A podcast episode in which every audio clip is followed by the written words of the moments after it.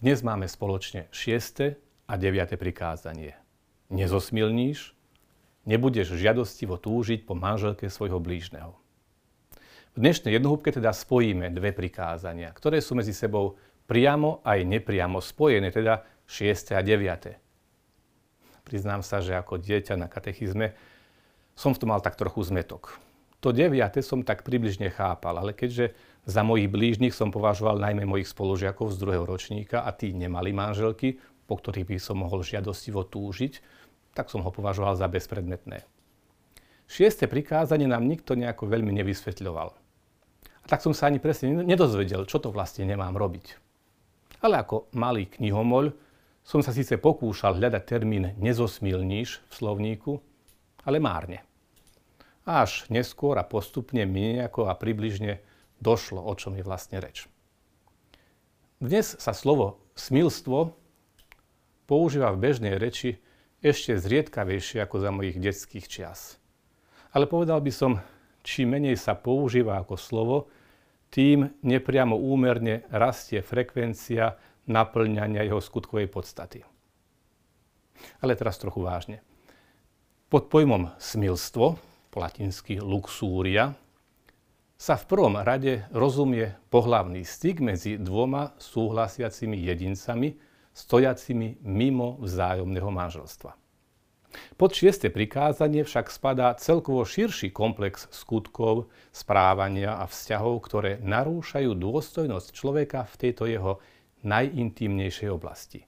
Tým, že Boh stvoril človeka ako muža a ženu, obdaril obidvoch rovnakou osobnou dôstojnosťou. Každý človek, muž i žena, hoci odlišným spôsobom, je obrazom Božej moci a nežnosti.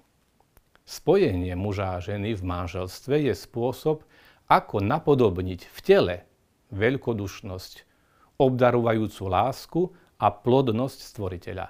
Tento dar sexuality je teda schopnosťou prejaviť úplnú jednotu tela a duše medzi mužom a ženou v ich vzájomnom, výlučnom a úplnom darovaní, otvorenom aj pre odovzdávanie života, aj pre potvrdzovanie vzájomnej lásky.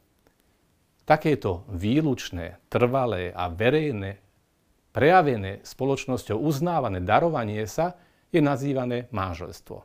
A sexualita má v ňom svoje špecifické a jedinečné a výlučné miesto podľa Božieho plánu.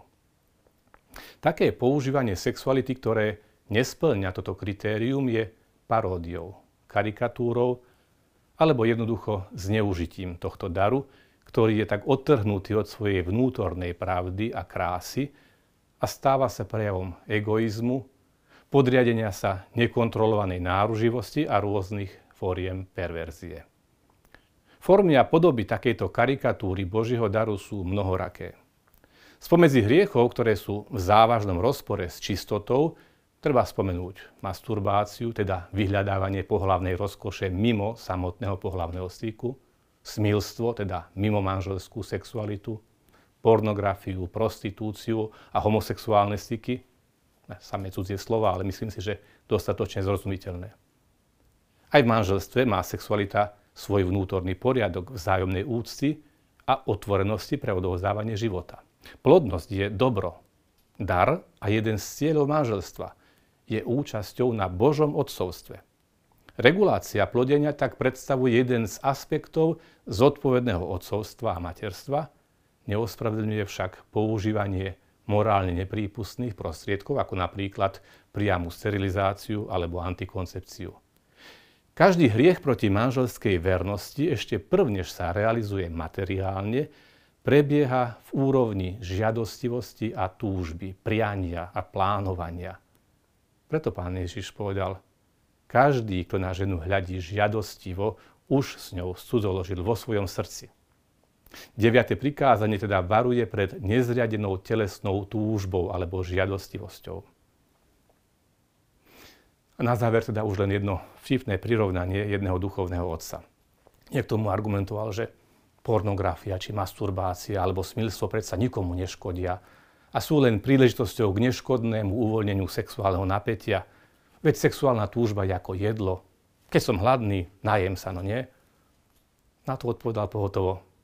Nesprávne prirovnanie. Bez jedla zomrieš. Zdržaním sa od masturbácie, smilstva a pornografie ešte nikto nezomrel. Problém je ale v tom, že smilstvo je skôr ako ekcém. Čím viac si budeš škrabať postihnuté miesto, tým väčšmi bude ekcém svrbieť, infikovať sa a prenášať sa na iné časti tela. Celkom trefné a aj vtipné, nie?